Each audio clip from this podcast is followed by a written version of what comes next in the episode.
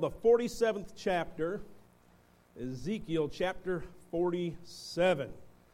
Here in this uh, chapter, Ezekiel is given a vision of a river springing from God's throne.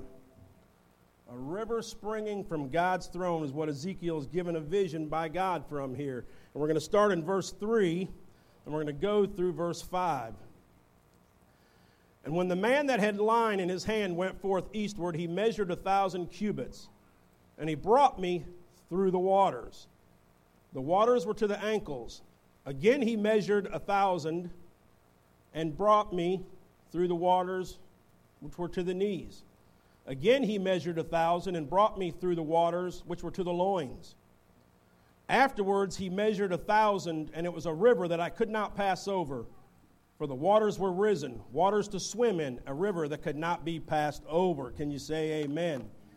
God is speaking to Ezekiel here about living a spirit-led life, about what it is like to be in God's perfect will, about stepping into the water and allowing the Holy Spirit to influence and impact every day of your life. Now, you notice each time it says that he brought him through the waters.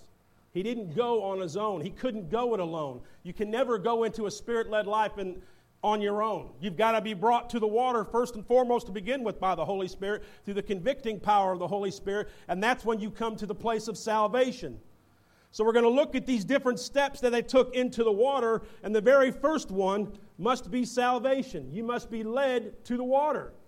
Now, as I look around here today, I believe that every single person in this room at some time in their life has asked Christ to come into their heart. So I believe that every person in this room right now is standing either on the brink of the water or in one of these positions in the water that we're going to talk about today.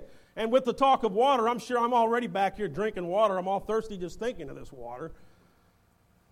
But you're going to learn and you're going to know when I'm talking today through this message where you're at in the river that God has for you, where you're at in your life spiritually as far as being led by the Spirit. You might be ankle deep, you might be knee deep, you might be waist deep, or you might be swimming thoroughly in the water, and you're going to know by the time this message is done, you're going to know where you got to get.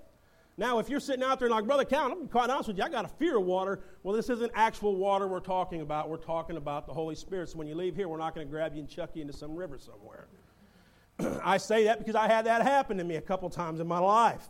One time when I was a kid, I was about five years old. We was over in, uh, my grandma lived on a farm over in uh, Farmington, Illinois, which is outside of Peoria. And she had a big stream a big that went through her yard, and all the kids went out there to swim in the stream during the family reunion. I was only five years old, and that water was about four feet deep. To me, back then, four feet was a lot. And my mom told my, my sisters, because I only have older sisters, I don't have an older brother. My mom told my sisters, keep an eye on Jimmy down there by the water. I don't want him getting hurt. So I'm down there, and I, you know, I'm only five years old, man. This is a little guy. You know how little five is. And I'm standing at that water. I wasn't getting in there like, come on, Jimmy, scaredy cat, nah, nah, nah. So finally, my oldest sister gets up, picks me up, and chucks me in that water. Boy, I was kicking, flopping all over the place. My sister Shonda grabbed me. She's only a year and a half older than me. She's grabbing me by my hair out of the water, grabbed me to the shore. I wasn't prepared to jump right into the deep end of that water as a little kid. And because of that, it took me a while to learn how to swim. So now I'm, I fast forward a few years later. Now I'm thirteen years old, and I still don't know how to swim. And I'm with my dad at a hotel. And my dad's like, son, you need to learn how to swim. You're thirteen years old. You should have learned how to swim by now. So he was showing me some things to swim. And, you know, when you're afraid, who all, is anybody in here afraid of water? It's all right to raise your hand. I'm feeling like it. There we go. Glad I ain't by myself here. T J, even though he, he probably isn't, he's going to agree with me, so I'm not by myself. So then my dad's got me standing on this deep end looking into this water. He goes, I showed you what to do. He said, all you got to do is jump in and start doing it. He said, you'll be all right. And he spent thirty minutes convincing me to do this. And he said, you know, if you start to drown, I'll, I'll, I'll reach you. I'll get you out of the water. Don't worry about it. Well, I should have known better because he ain't going to get his hair wet. He had a suit coat on and everything, too. I'm sitting there thinking, all right, Dad's going to rescue me. So I jump off, man, and I start going down for the count. I couldn't swim in that water for nothing. Finally, he reached down, second time in my life, grabbed me by the hair. That's why I keep my hair so short now. Get tired of getting grabbed by it. Grabbed me out of that water, and he's laughing. I was so mad I stomped off because I wasn't ready to go into the deep water. Now, this canoe trip we got coming up, don't worry, man, I've aced swimming now. So don't be thinking anything, Marty. That's all right. Me and Jason going to be in a boat together. He said he's got my back. We're going to wear the same shirts and everything. Give me Team J out there on the water. Don't worry. You guys will be looking at the back. You'll be seeing my bald spot all day. Me and Jason be cruising that river. But praise God that he gave us a plan as far as getting into the water. Now, trust me, there are some people that can just jump, in, jump straight into the deep end of the water because they're natural, but God didn't want that. God had a progression in mind. That's why he took the man through a progression, ankles, knees, waist, and then the deep end, because it is the building of your faith and the trying of our life that gets us to that point where that our faith is deep enough that we can sustain the deep water in the Spirit-led life. Can you say amen? Amen. So let's look at the steps of the vision that he had. First one, as it says, and when the man had brought me to the waters, the waters were ankle deep. The waters is ankle deep. And this is a lot of times when you're first saved, or you're first saved and you never ever do move past that point in your spiritual life. There are many people in the church today that have been in the church fifteen, twenty years, universally speaking, and they're still standing in ankle deep water. Ankle deep water means this: you behave according to your own thinking. You have very little resistance in your steps, and the water actually feels a little refreshing to you. It's kind of like on the hot day when you're out on the beach and you don't necessarily want to get in the water, but you just, I just want to put my feet in the water. Or you sit on the edge of the pool and just get them in there. It feels refreshing to you, but you don't quite have any faith to go step out a little deeper into that water. You're still relying on your own thinking, your own knowledge. You're still trying to reason everything out that you see in the Bible because you refuse to let go and give God that full magnitude of his faith in your life being operated. You're still operating in the flesh. You're saved, don't get me wrong, but you're afraid to step out into the water. The same way I was as I stood on the banks of that creek that day at my grandma's house. A few times I'd stick my toe in the water, I'd feel it. It felt real good and stuff. I wanted to jump in. I looked at the water, I thought, wouldn't it be cool to? But the, my own natural thinking, my own my own self, the self, the sin nature within my life was telling me that it's not right. Don't jump in, because if you do, the unknown lies out there in the water. See, I was afraid to get in that water that day because I didn't know if there was fish in there. I didn't know if there was snakes. I didn't know if there was crawdads in there. I didn't know what was in that water. And because of that, as a five-year-old, I was staying out of the water. And that's how too many Christians are in the church today. They're standing on the brinks of, of their, their Spirit-led life, allowing God to move through them. But they're just putting their toes in the water because they don't know what's actually in there. They don't know what they're going to have to get up, give up. They don't know what they're going to have to commit to. They don't know whether or not there's something in that water that they don't see. And God's saying, take that step of faith today. Step out into that water. Sure, it might be only ankle deep to begin with, but as that water begins to rush over those ankles, I'm going to continuously build your faith and build your confidence so that you might take a little step deeper. It's kind of like the other day, you know, we got this pool out behind the house, and, and Jimmy and Elijah are just out there just jumping all over that pool and swimming around in that thing, and they think they're cool, and they've been hounding me all summer long to get into that pool with them. I did not want to get into that pool with them. Not because I couldn't swim, but because the water's cold. That water is cold. And it ain't been that hot of a summer. It's been a breeze this summer. I'll tell you what, man, I'd take, the, minus the rain, I'd take this weather this summer any day of the week. When you go live down, down in Atlanta, they've been in the upper nineties for about a month and a half now. Give me this water. Give me this, this summer weather. So the water's cold, so I'm finally, I'm like, all right, I tell Peg, I said, I'm going to go out there and get in that water for about five minutes. So that's it. So I get in that water. fifteen minutes later, man, I'm still halfway down that ladder because that water is cold. And they're telling me, they're like, Dad, just jump in. Once you get all the way saturated in that water, your body's used to it and it feels great. You're going to be okay. So I start splashing water up here. You know, I've, done, I've been through the routine many times. I just don't like that cold water. I don't know if you, maybe you guys do. I don't. But finally, I just took the plunge. And when I came up, I'm like, you know what, this ain't bad. And I sat out there in that water for about forty-five minutes. Took Jude out there in the water, took him around and stuff, and I enjoyed being in there, but it took me overcoming my fear of the cold and just getting into the water a little deeper than my ankles on that ladder to experience the refreshing that was in that water and to benefit from that pool. But if I would have stood on that ladder and stayed on that ladder the entire time, never going any deeper, I never would have experienced what I saw, the fun that those boys were having in the pool. And it's no different in the church today. Too many people are sitting on the side of the pool watching everybody have fun, and they're not jumping in because they're afraid.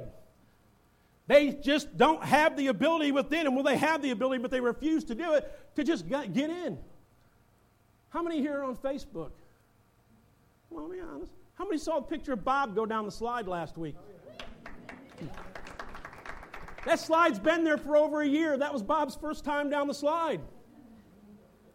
Bob had to build it up within himself to go down the slide. Guess who's never been down that slide? This guy. But I see Bob going down the slide, and you know what Bob going down the slide does? It builds my faith. It builds my faith that I can get beat up because it looks rough going down that slide and into that water. And sometimes that's all God wants us to do. Step out, get on the slide, and take the plunge for Him. Can you say amen?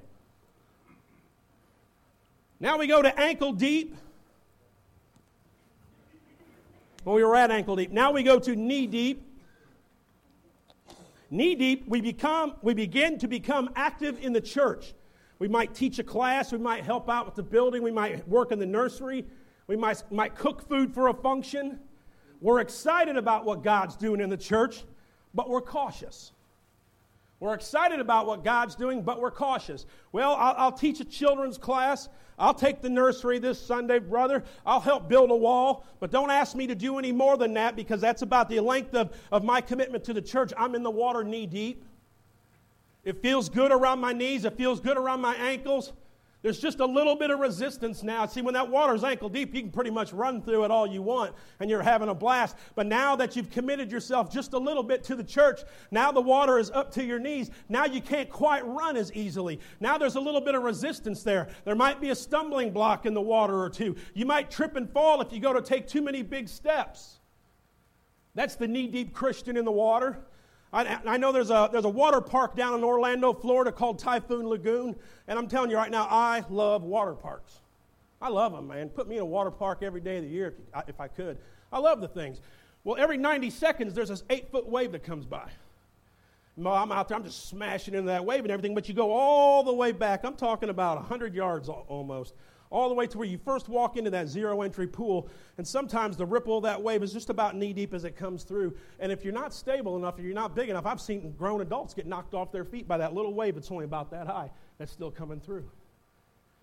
So when you're in the knee-deep water, you're putting yourself out there just a little bit more for the church, just a little bit more for God. There's a little bit of resistance, and sometimes we get knocked off our feet because of that resistance, and as soon as that happens, what do we do? We get back up, and we run far enough so we're out of the range of that wave, and now we're back up on the shore again, and we're no longer knee-deep. Now we're back in the ankle-deep water because it's safe, and God's saying, stay in the knee-deep water. Keep going forward. As, as you're in that knee, deep water, you begin to get used to the current. As you're walking into that wave pool, I would get used to the current, and it would no longer affect me. You would see it. You would brace yourself for it. Then you would keep going again, deeper and deeper into the water. So now that little ripple, that current that came through was no longer knocking me back to the shore, but now I was staying in the water, in the knee-deep water, and I was building up my faith, and now I'm going forward and doing even more for God in the church. Is everybody with me this morning? How many want to go swimming when you get out of here? I'm going down a slide. Just kidding, I'm not going down that slide. I got to preach tonight. Knee-deep water.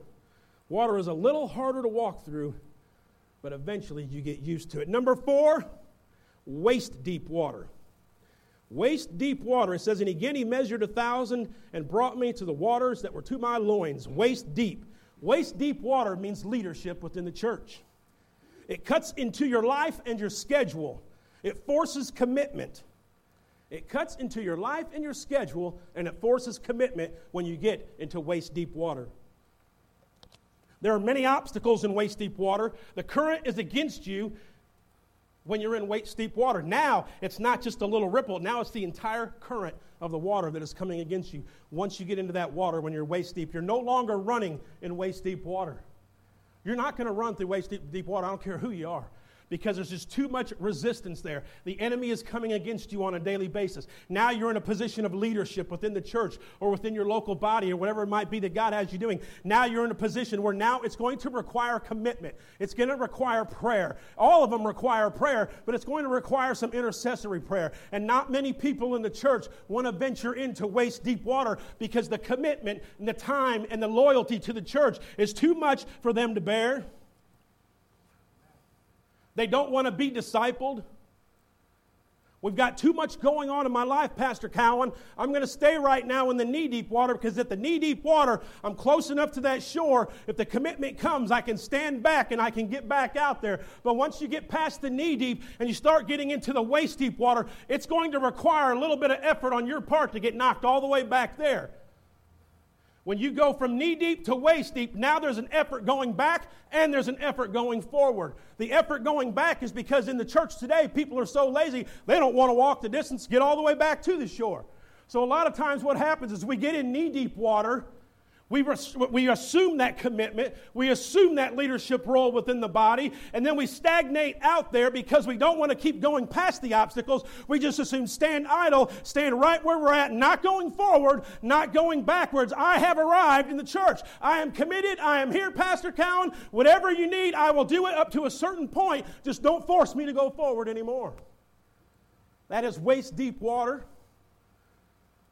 I would say if, if, if you were to look universally speaking wide, I would say probably sixty percent of the church is standing in knee-deep water, and there's probably about ten percent, not this body universally, about ten percent of the church universally speaking that is in waist-deep water. That's the level of commitment in the church today in this nation that we live in. Getting quiet. Verse five. And this is where the fun part of church comes. See, the problem is this. Most people don't realize that verse five, when you get into that water that now you have to swim in, you can no longer touch bottom and it's over your head. That's the fun stuff. That's fun.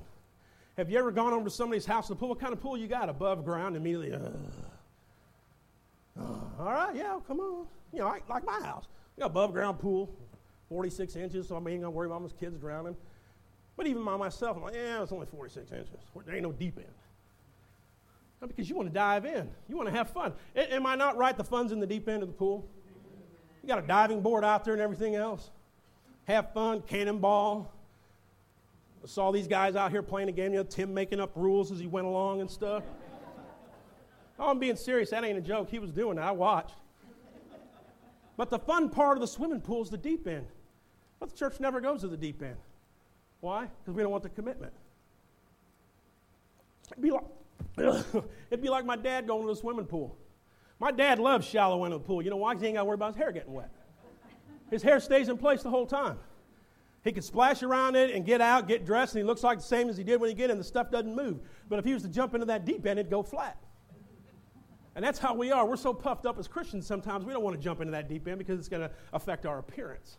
We're not going to look the way people think we should look in church. We're not gonna we're not gonna have that appearance of that of that godly Christian because now we're jumping into something that's out of control and beyond us, and we're surrendering totally to the will of God. So we're gonna hang out in the knee deep water, in the waist deep water. Still looks cool in the waist deep water. Don't get me wrong. I'm I'm here. I'm not going there. But that's where God wants us. That's where the fun's at. That's where the deliverance is. That's where the miracles are. That's where signs and wonders take place. That's where souls are harvested in the deep end of the pool. Not in the shallow end. In the shallow end, you're too worried about jumping in and hitting your head. Out there, it's total faith. You ain't touching anything, honey. In your head, you must depend on, over your head, you must depend on God.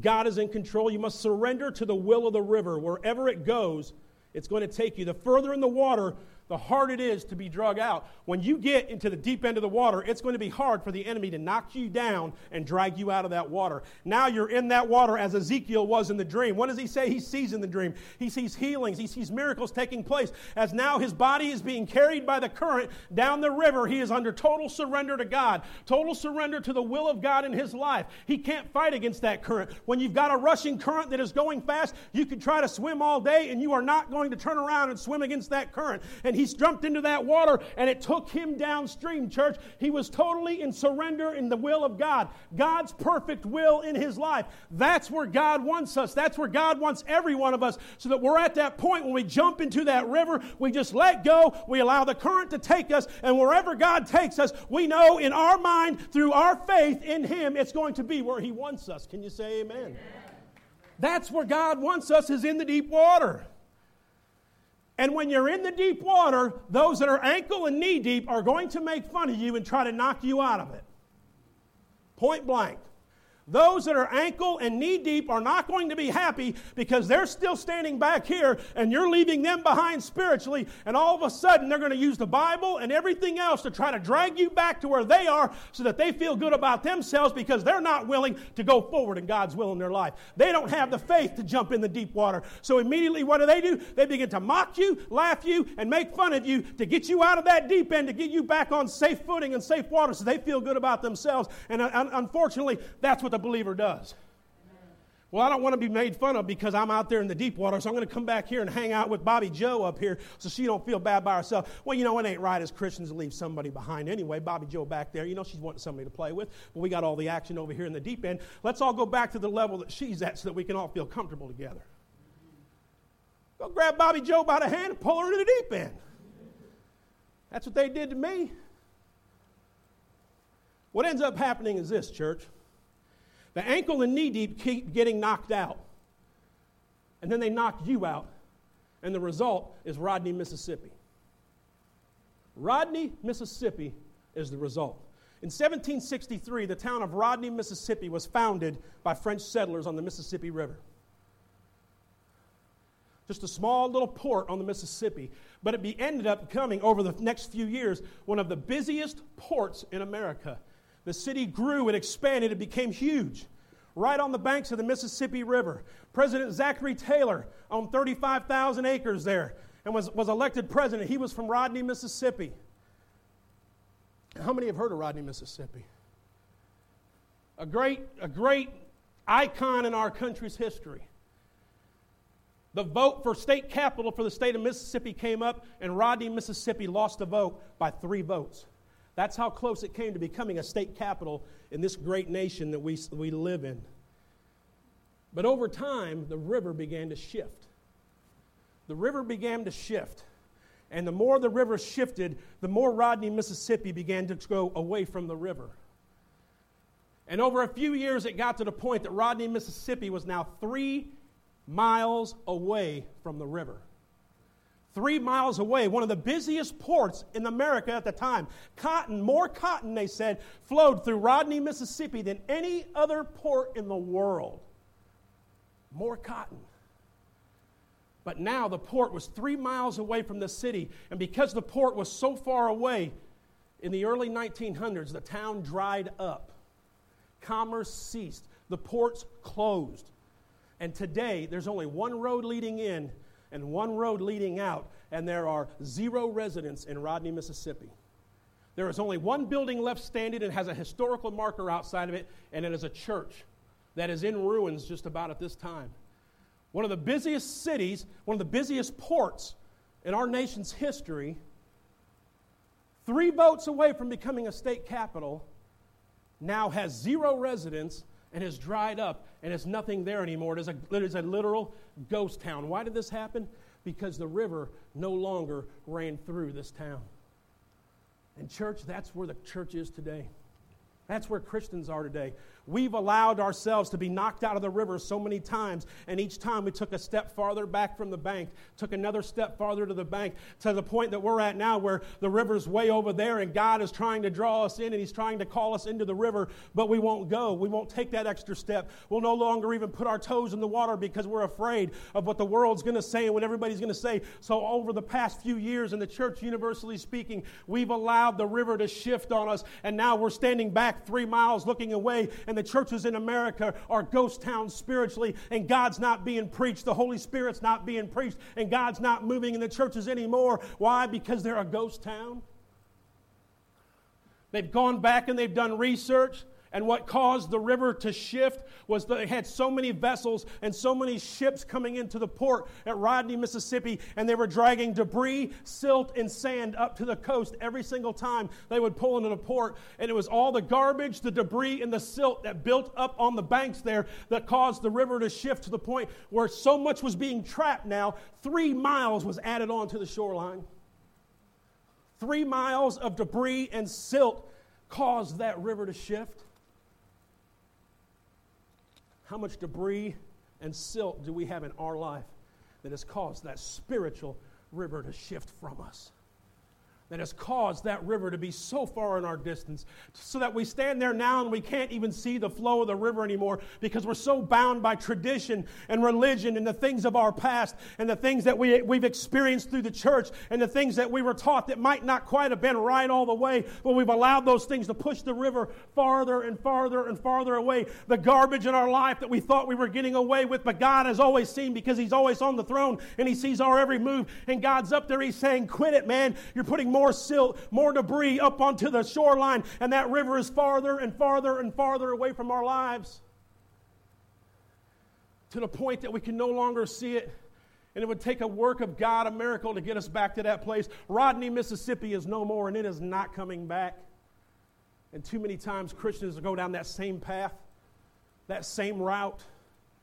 And God's just standing on the shore, and He's beckoning him in the same way He beckoned Peter out of the boat to walk on water. And He's saying, put your feet back in the water. I've got a plan for you. Ankles, knees, waist, and then head first dive into the water, but you've got to make that step. God's not going to drag you into the water. God's not going to kick you into the water. God's going to allow His Holy Spirit to beckon you into the water. If you never come, that's not on your neighbor. It's not on your mom, your dad, or anybody else. That's on you. But God is saying today, jump into the water. Go deeper than the ankles. Go deeper than the knees. Go deeper than the waist. Dive in head first, and I will show you things in your life that you will not be able to comprehend, for you have the power of life and death in your tongue, and you refuse to use it because you won't get into the water. That's where the church is at today, guys. Universally speaking,